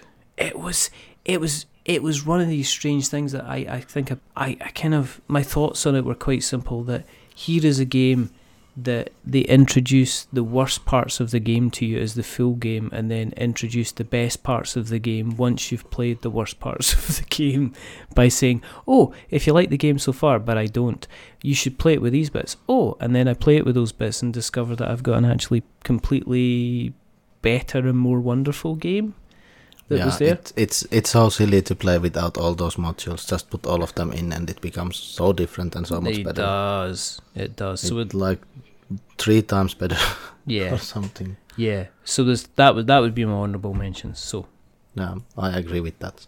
hmm. So are you ready yes, I am. to begin I am. with the number nine? Uh huh. Now we need Eric Summerer here. Actually. All right. Number Okay. I can do. I can do. Yeah. Yeah. Okay, Okay. you do the next one. Okay. Okay. And Richard's number nine is Kahuna. Uh, Kahuna, do you want to say anything about the game? Uh, Kahuna is a very simple kind of two-player area control game where you will lay. Um, it's about um, you're basically trying to lay bridges between islands, and if you if you control all of the bridges on an island, then you get to put a token down on your island. You get to claim it. Um, it's a card games. So what will happen is, in order to play a bridge, you've in order to play a bridge, you've got to have the card in your hand. In order to remove another player's um, bridge, you've got to have two of the same. You've got to have two of the same cards, um, and every card has a particular island on it. And so, by having that card, you're allowed to play a bridge on that on that particular island. So, um, I played it on Board Game Arena a few times um, with various people, and also with um, Sam Turner from the Staying In podcast, and that was fun. So that's my number nine, Kahuna. I can play that if you want to. I haven't played it for a long time, but I didn't even notice it's in Board Game Arena. Actually, yes, it is. it's a good game. It's a good game. My my number nine is Seasons, and this is here because when the COVID began, we played it two times on the following days with the wife, and this is just this is almost perfect two-player game. I played it in Board Game Arena, and I didn't really like the online implementation of it, but when you play two-player on the table, it's so so good. Do you know how the Seasons is? Have you played it? A little bit. I've seen it. Yeah. I've yeah, I've seen it. So basically, it's a card game where you try to summon things. Your mages battling each other, and whoever has the most points from the things summoned at the end of the game wins the game. And there's not much about the game other than that, except that it's really pretty. I like the artwork. I've seen yeah the, the artwork on it is absolutely. I've seen it um, being played at um I saw Matthew Jude, Jude I think playing a game at, at, AireCon last Mhm. year, um which was interesting. Um, number eight. Shall we move on to number eight? yeah, yeah. Okay. Number eight, Yahtzee. That's number eight. Yahtzee. Okay, that's all the time we have for today. And no, no, not really. Just explain yourself. Yeah, easy. Right, okay. I was like that as well. I used to be a non believer, but I have played probably more games of Yahtzee on Board Game Arena than I can even talk about. And I was at the beginning, I was just like, it is, um, it's such a simple, um, kind of simple game just to while away the hours, and you don't have to concentrate on it. And, you know, you could set it up and you can play a game over a lunchtime and you don't you can walk away it's perfect for kind of like online play because you can walk away from it for literally for days and then when you come back in again you're instantly kind of well well this is what i'm meant to be doing Hmm. you know No, no, it's good. It's it's much better than people give credit for. Give It is. Credit for. It is. I think it's one of these things that people are talking about dice games. They really should consider it because it has. Because I went in with the same attitude, kind of, ah, how good can it be? It turns out actually pretty damn good. And I think if you play it online or with a computer, it becomes like Minesweeper Mhm. earlier for the Windows. So you can just roll and mark somewhere, roll and mark somewhere, especially if you would play it alone. So uh, well, it's Mhm. fun. I like that. Okay, your number Um, eight. My number eight is Terra Mystica, and this was very high on the list. This was actually on the first spot when I first made the list. Then I thought that I have to rearrange it a bit. That what is hotter at the moment because I've now played eight games of Terra Mystica in Board Game Arena, and I have the ninth going on, and it's becoming a bit. Mm, it's not bad, but it's becoming a bit stale because there's no expansions. I would really want to play it with the expansions. I have the expansions myself, but I still haven't played with them, and I don't know. It's just it goes the same way, depending what races there are in the game. Mm-hmm, mm-hmm, mm-hmm. It was higher, but now it it came down a bit.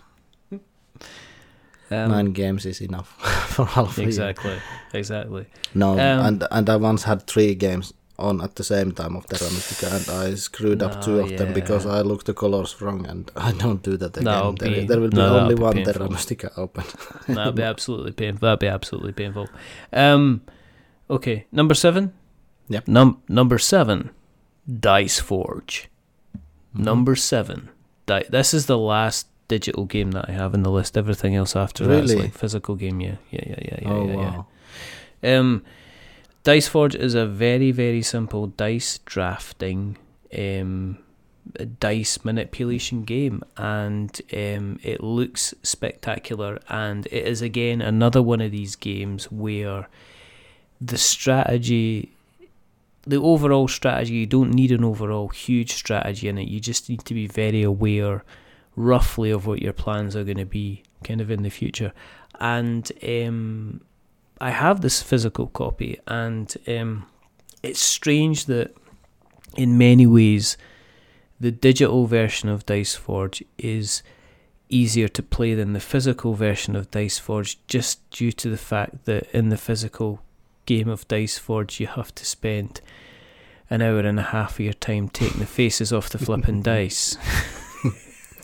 You need to learn the technique first. Oh, you need to learn. I mean, once you get it going, you're fine. But beforehand, Mm. you're just like, what again? Oh my days! So there we go. So that's number seven, Dice Yeah, Forge. Once in every three turns, you have to go to the floor try to find the piece that just flew there. exactly. I've played it years ago. I forgot that I have it on the shelf. We liked No, it. it's nice. it No, it's so good. similar feeling to Seasons that it's good, but I haven't played it for years. No, that's but good. It's a good game.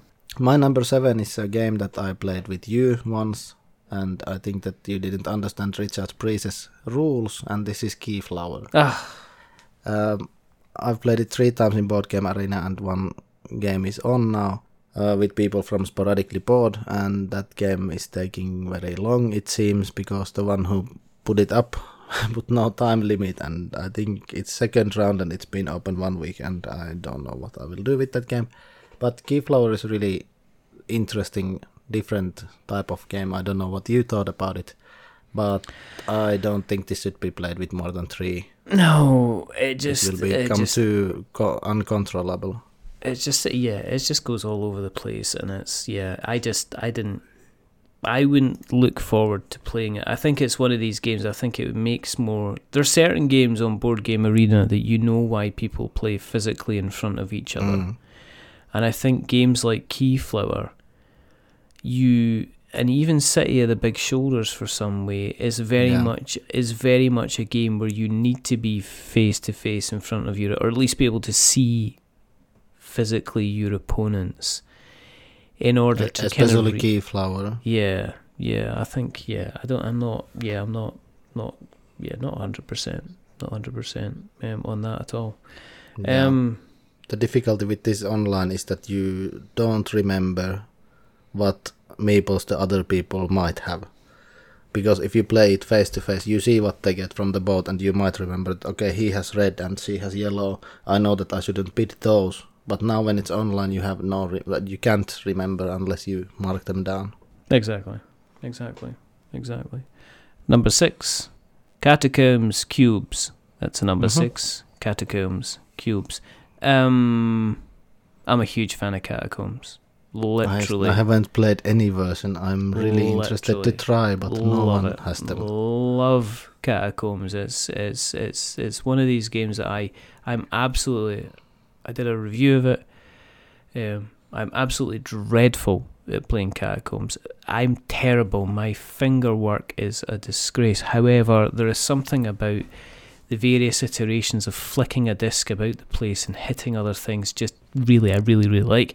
Catacombs cubes is completely different in than what you're doing. Is you're building buildings using tetrominoes, little different shaped wooden blocks, in order to kind of um, represent buildings that you're building, and you score points, and you have a chance to build a palace, and it's all really big and it's really chunky, and it has a table presence, and it's brightly coloured, and um, it's a bold step from Elzra to take to continue to do things, um, try and do something different when they could have just sat on the Catacombs franchise.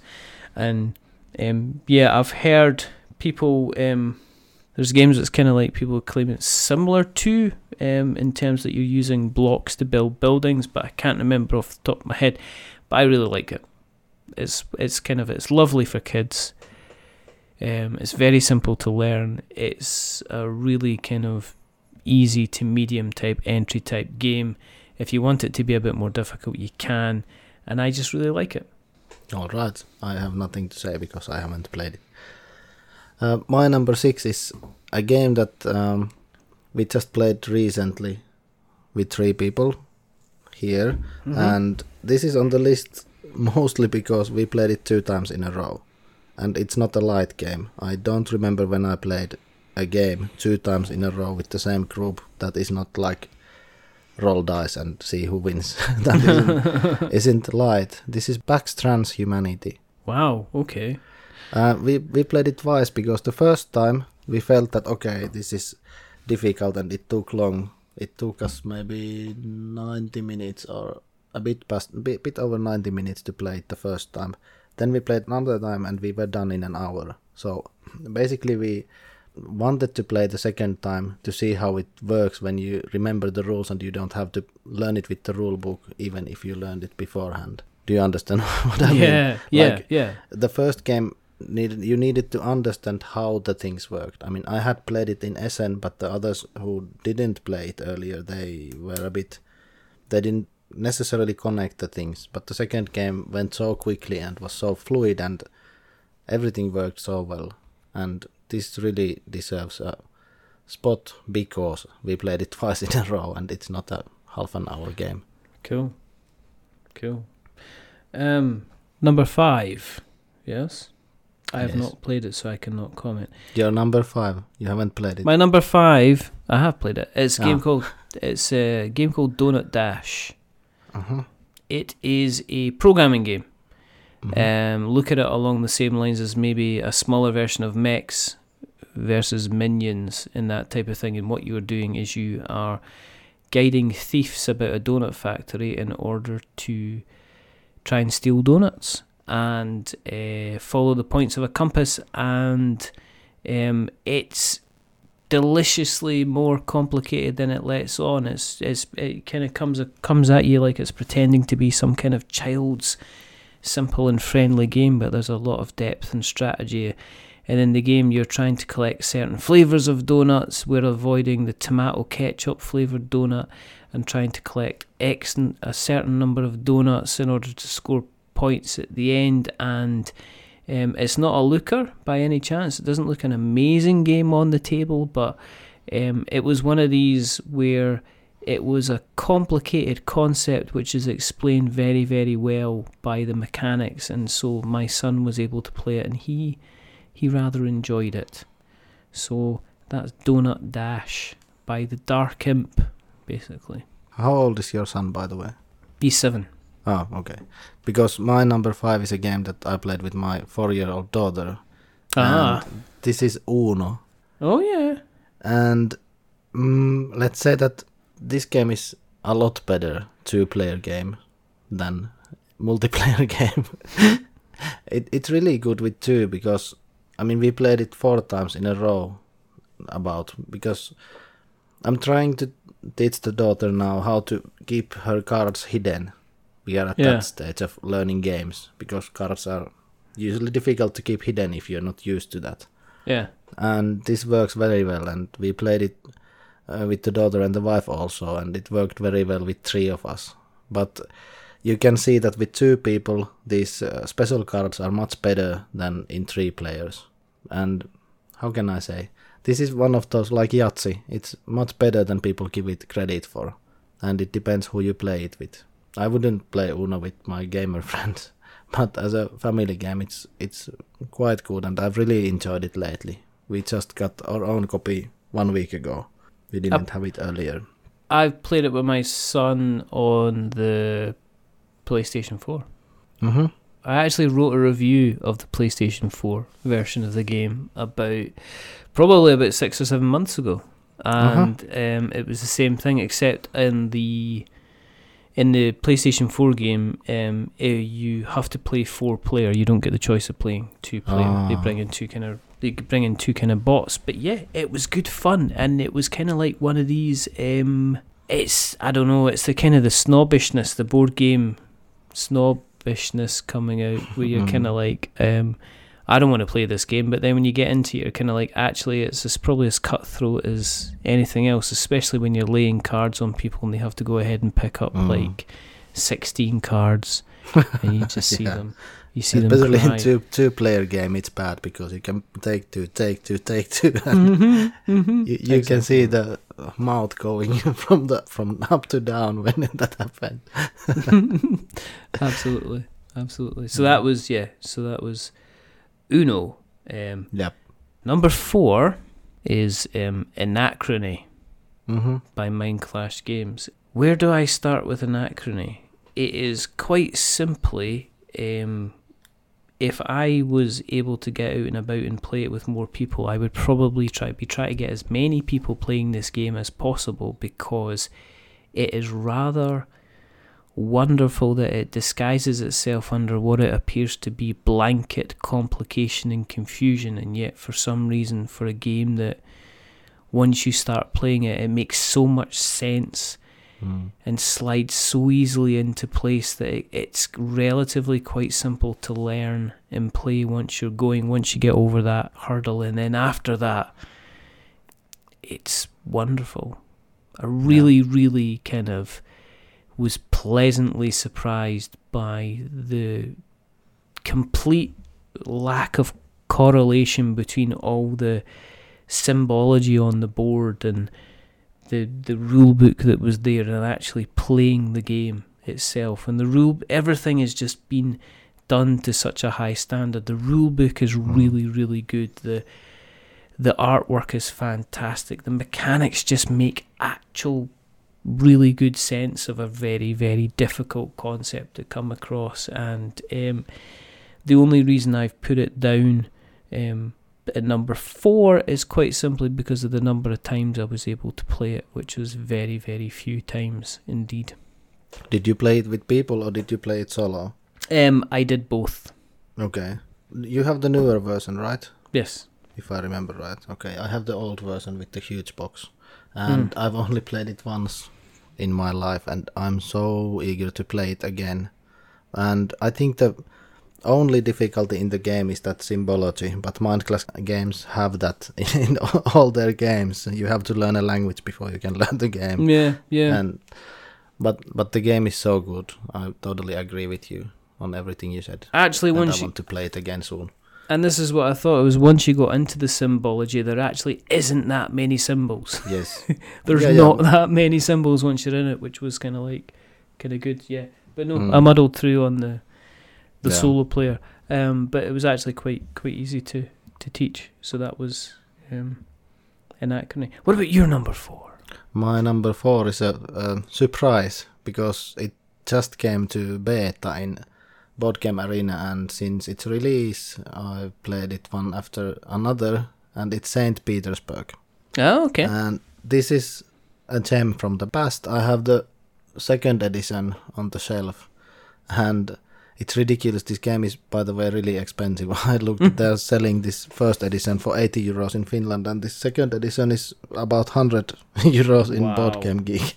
Wow. Geek market. It, it's ridiculous, but this is a really great game. And Hmm. if you're able to try it in Board Game Arena, it, it works on the table probably best with two, but in Board Game Arena it doesn't take any extra time if people are playing it actively. It's it's really really good, and I noticed that it works with four players also. Well, let's let's get us let's get a game of that set up then.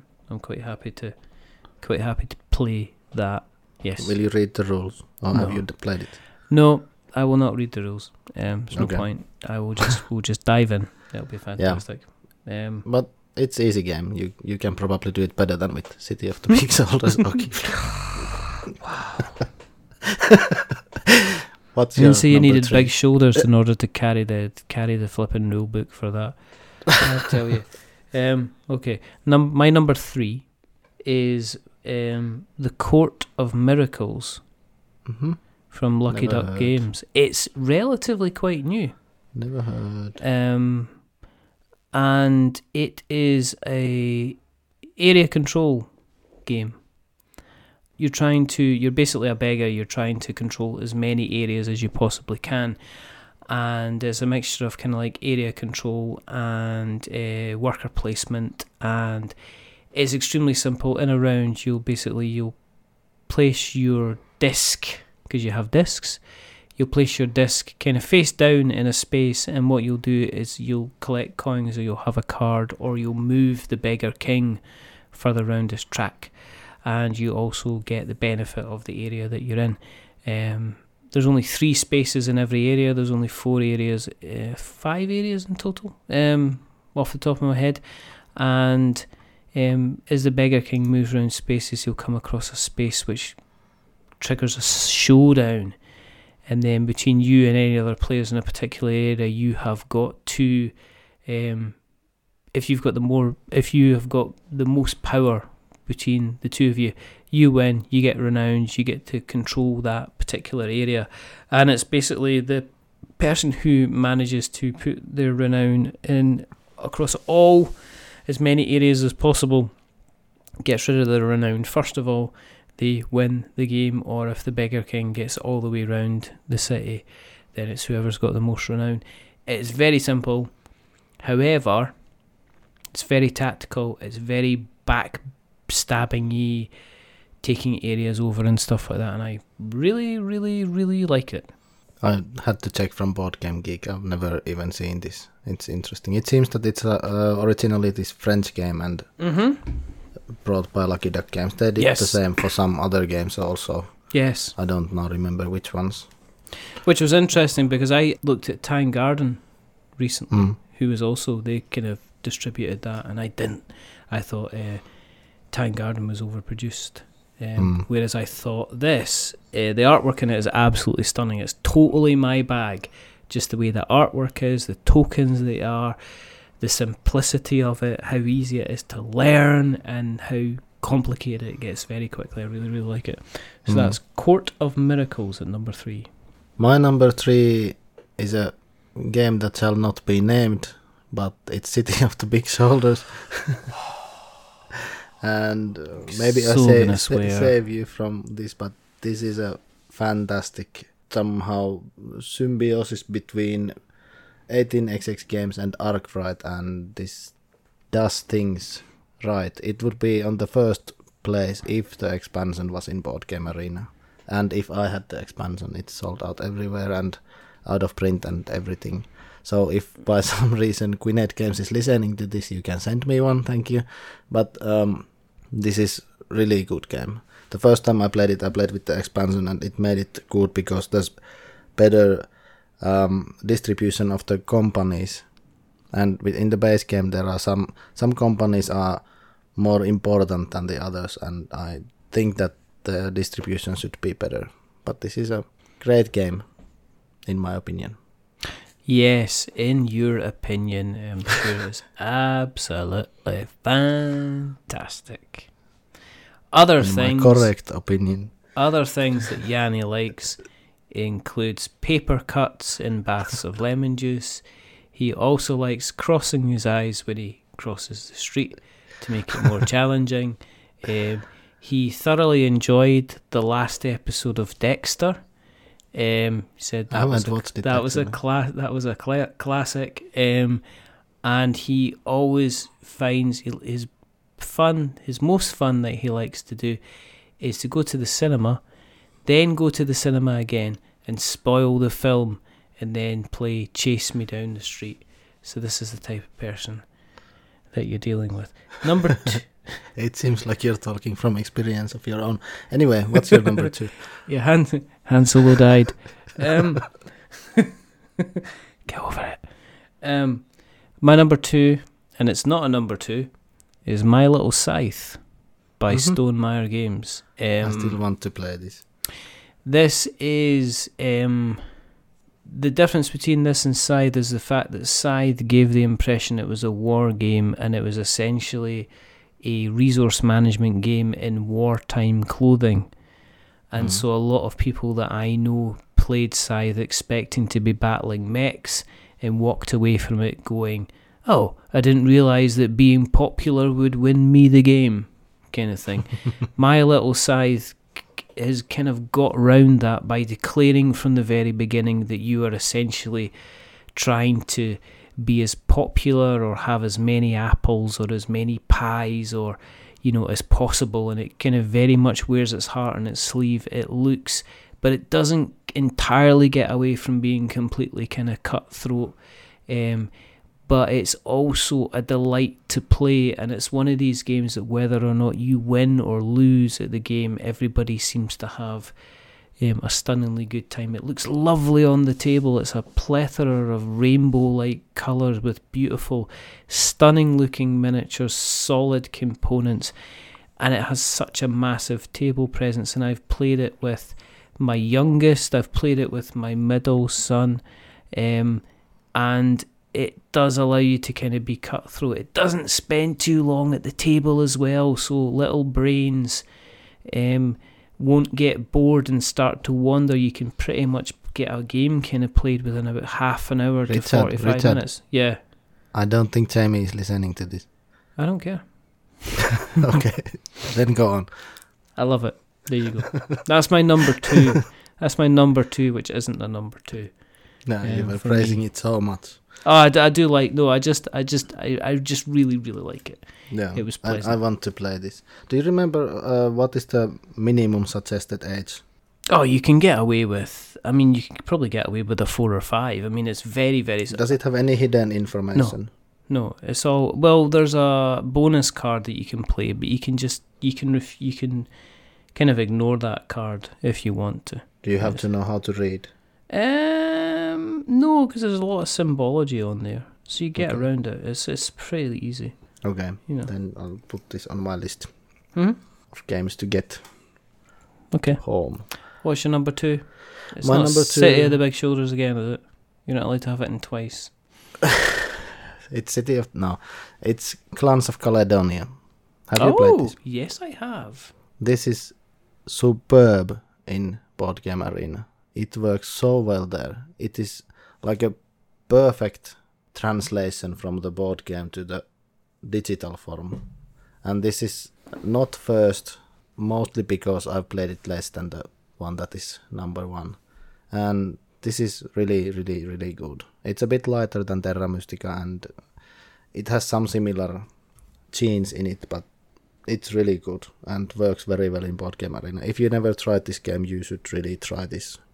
It's hidden gem in a way, a bit. I'll definitely give it a shot on Board Game Arena then. Oh, I'm not going to get any work. I'm not going to get any work done at this rate. Um, yeah, but I'll play this anytime if someone wants. If I don't have ten games on, currently I have Madeira, two City of the Big Shoulders, one Terra Mystica, and uh, I can't take another heavy game until one of them. Far finishes. many, far many, far too many, far too many. Um, okay, number one. Um, endangered. Mhm. I Um, still haven't from Grand. Grand Gamers Guild. Um, which I played the solo when I first played it. I played the solo version. I played it by myself and then lost and instantly set it back up and played it again. Mm, that's a good sign for a solo mod. because it is essentially a game like imagine it's kind of like the basis of pandemic where you are taking you're basically taking actions in order to save save the tigers or the sea Mm. otters from extinction. And you are rolling dice and you're taking your dice that you've rolled and you're placing them on cards in order to perform actions. And as the game goes you will play cards onto the table which everybody can use as actions not just yourself because it's a fully cooperative game and the aim of the game is you're trying to get the UN to agree a resolution to save the tigers and I have played it physically a good number of times I have played it. I actually at the recent Shelfapalooza Mm. um, online kind of con, I took four people I didn't know and I taught them how to play it on Tabletop Simulator. Mm-hmm. And How did they, it work there? it worked really, really well. Everybody Mm. had an absolutely fantastic time. I believe that actually Endangered is available for people to get, you know, to try it out. It had a, it, it had a, s- it had a Kickstarter that didn't do too well. hmm So the base game that originally went out there wasn't maybe as brilliant as it could be. It's then just run a recent another Kickstarter to bring itself back to the table, and it stormed it, Mm. and it's bringing a whole pile of wonderful expansions because you basically can expand the game by just introducing new species. Mm. Um, so it's it's basically pandemic, but you, you're working together, but there's not really a kind of a quarterbacking thing because it's not a Mm. puzzle. It kind of changes every time. So that's my number one. Um, Okay. Really, really kind of enjoyed playing this over the last kind of six months. I've heard a lot of good things about this, and it's really interesting to me. Uh, what do you think? Is it uh, easy for a kid to play? Maybe not. It No. sounds like it's more complicated. Yeah, it's a lot more complicated. I think it would be something that you would definitely need kind of add a lot of adult hand holding and Mm. supervision. Not to say that they couldn't help kind of make things happen, but and I'm talking about normal children, not those who play Caverna when they're five and Agricola at six. no, I'd definitely see Mm. it's definitely an adult, definitely an adult game. Yeah. Okay, that's how I think. But the theme is super cool. It should be, it, it would be cool for a kid also. Oh, yeah. You could teach them that these animals should be saved and they are endangered. If something happens to them, they can't reproduce. Let's say that there are no female left from the tigers, and what will happen? So it would be a good in this ecological sense. Yes, it would be absolutely. But yeah, from there. So that's my That's number. what- what that's my number one. That is endangered by Grand Gamers Guild. All right. Um, do you want to guess my number one? No. Did, did we play this? I think I played this with you. It's Race for the Galaxy because I played it. Oh yes. ten times online. Yes, It's yes, perfect in yes, board game arena. Yes, yes, yes. Did you like this? No, no. What? What's yeah, wrong with no, you? No, no, No, it's fine. it's fine as a game. It's fine. Do you know what? I think it's one of these. It's another one of these games. I think it really benefits from you actually being in front of the person to lay down a Oh. bit of the smack talk and just to see somebody's reaction. My own. That's my only issue with board game arena is, um, and I guess that's just the online playing is the kind of the lack of ability to actually talk to people in real you time. can if you have if you have premium account you can if you play a real time game you Mhm. can open a voice voice chat or you All can right, use okay. discord or something else or you can Yeah, open skype yeah, and just play but yeah that's that's true and i've only played this turn based there but in real time this is like five minutes we i forgot seven wonders that's so perfect in real time there oh anyway Can't adjust your list now. Can't adjust Uh, your list now.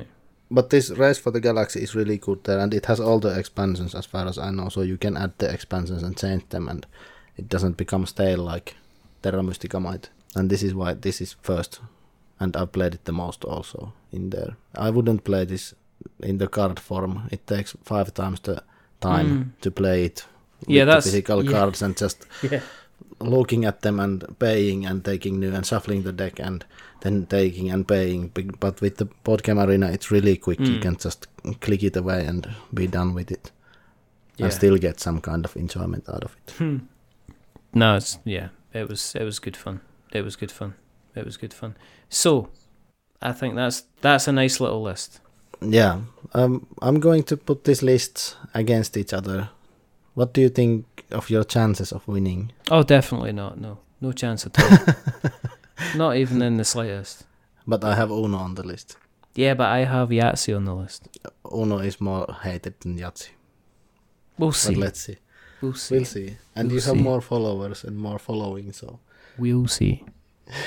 it doesn't really matter. It's just for, We'll see. It's just just it's for just for- visibility. just for visibility and fun, and to click those likes to get our little bits of serotonin and endorphins kind of going. Please like us, as we would say. Yes.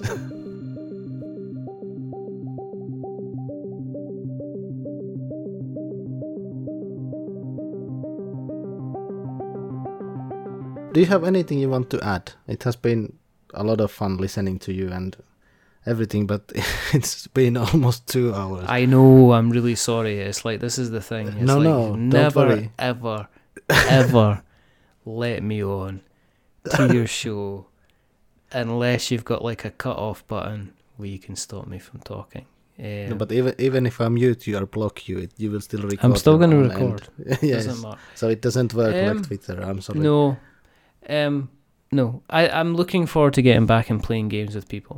I think if um if if there's one thing I've taken away from this year, it's like that um actually the the company is means more to me than the game that we're playing. I Mm. think. you I'm know. at the same position in a way. I'm trying to get my wife to play a game with me, but she's been doing her PhD, trying to finish it, and she says that she can't yeah. learn a new game, and I'm not willing to play old ones. Exactly. Exactly. No, that's the only thing I think if it's taught taught me. You know, it's not taught me that board games aren't important. I think they are. I think it's been important to have that time away from kind of blaring and media and sound Mm. bites and films and social media and it's so nice to drift away more than off you know more than ever to have kind of like some kind of me time and me space and even think space where you're not having to worry and you can concentrate on something else so it's so precious just now Mm. it's so absolutely precious to so many people that i think you know while everybody mourns not having these cons and stuff like that the fact that we have been having kind of virtual cons and people have been really enjoying themselves kind of speaks a speaks a lot so I, I haven't attended any virtual cons. I have to admit, I have no interest, zero interest, Well- because the lack of the people, yeah and I don't want to, because they're in the weekends. Weekend is family time to me. I don't really open the computer, so I don't want to sit in front of the computer mm-hmm. staring at virtual people if I can spend that time with my family. Because Yeah. work and daycare and everything, I only get to see the daughter maybe three hours an evening, four hours an evening. yeah And the weekend is the time we go to swim on Saturday morning. We have this family swimming thing, and then we just spend the time home. We watch movies, we do something, we go out. I really don't. I open the computer in the evenings, and that's it. I'm not going to open the computer daytime in the weekends. That's how I've been doing now since summer. Yeah, I think there's a lot of people that haven't gone to the virtual cons because there isn't any people. Hmm. I want to go, and they interest me in a way, but in the order of importance, they are lower now. Well, I did the I did the one with endangered because it was a chance to speak to people. I think. Hmm. I think I would have been maybe slightly feeling slightly differently if I'd just been rocking up. But we'll see because that might become more of a more of a normality. But there you Mm. go. But thank you for having me on. I've really Thank you for coming. But you haven't said that where people can find you if they don't know where they can find you. Um, well, you can find us at all different types of places, worn out faces, bright and early for the daily races. You can find us on. Um, we've got our podcast. Well, if you go to go to the Google's and search for We're Not Wizards, and you'll find us, and you'll find us on our podcast, um, which is we're not wizards.com. You'll find us on our blog, which is we're not wizards.co.uk, where we put our written reviews. You can find us on Twitter, which is We're Not Wizards. You can find us on Instagram for our pictures, which is We're Not Wizards. You can f- email us, which is magic at We're Not Wizards. Yes, I'm aware of the irony of the email address. That's why I chose it. Mm. Um, you can find us on YouTube, which is youtube.com forward slash C forward slash We're Not Wizards Tabletop Podcast. Um, and all those other places. We're on Board Game Geek. We've got a guild. We've it's just everywhere. We're like a. It's like I was. See, that used to be the joke. Mm. We're s- we, we're everywhere like a you know spreading like some kind of virus, and then we have to drop that because it was no longer. it was a bit tasteless. So you can find us in those in those places. And if you really like what if you like what you've listened to tonight, please jump on to the Apple Podcasts and uh, give this uh, episode a rating or a review. And if you are going to be giving it a rating review, remember, don't give it ten stars because you know Yanni. We don't want you don't want Yanni feeling more important than he really is. But don't give him one star because there's nothing sadder than a man from Finland crying away because he's got one star. Give us something in the middle, like a five, because it's average. Man, you know, I'm a little bit average, but Yanni isn't. So there you go. You missed that, didn't you? so there's only one more thing left to say, Mm-hmm. and that is that we are wizards. No, wait, how did it go? There's, there's only one more thing to do, is to remember that we're many things, but we're Ah. not. But we're not wizards. We're hot wizards. We're hot wizards. We are smoking wizards. We're out in the land that we're out in the spandex and the latex. We are doing the TikTok dance. We're throwing our high heels on and we're No, I'm dressing not- out. I'm, I'm not. and we've got that. We've got that booty going on. Check out our wands. That's all I'll say. Spandex doesn't suit me, I'm sorry. Well, there you go. Boom. But thank you so much for joining me and talking long and having a great top nine list with the longest topic ever. Yeah, I'm sorry. no worries. I don't, I don't think that many people will listen anyway. But for you, maybe they will. No, we'll see. It has been fun. So, bye bye. Goodbye. Thank you for listening. You can find this podcast from SoundCloud with username Mitä pelataan. You can also find the podcast from Apple Podcasts and Spotify. Should be in Amazon Podcasts also at some point, and it should be found anywhere you listen to your podcasts. You can find me from Instagram and Twitter with username Mitä pelataan. There's a page in Facebook, Mitä pelata, and you can just search by Mitä pelataan and you should find me from many places. I have a blog mitapelataan.wordpress.com where you can find information about this channel and all the links to related media. You should be able to find me from YouTube as well by searching Mitapelataan. You can send me email to mitapelataan at gmail.com. There's also a guild in Boardgame Geek number 3321. Interact in any way you can, comment anything up to you, but interact with me please. And if you listen this far, please leave a review, subscribe so that people find out about this podcast. And one more time, thank you for listening and bye bye.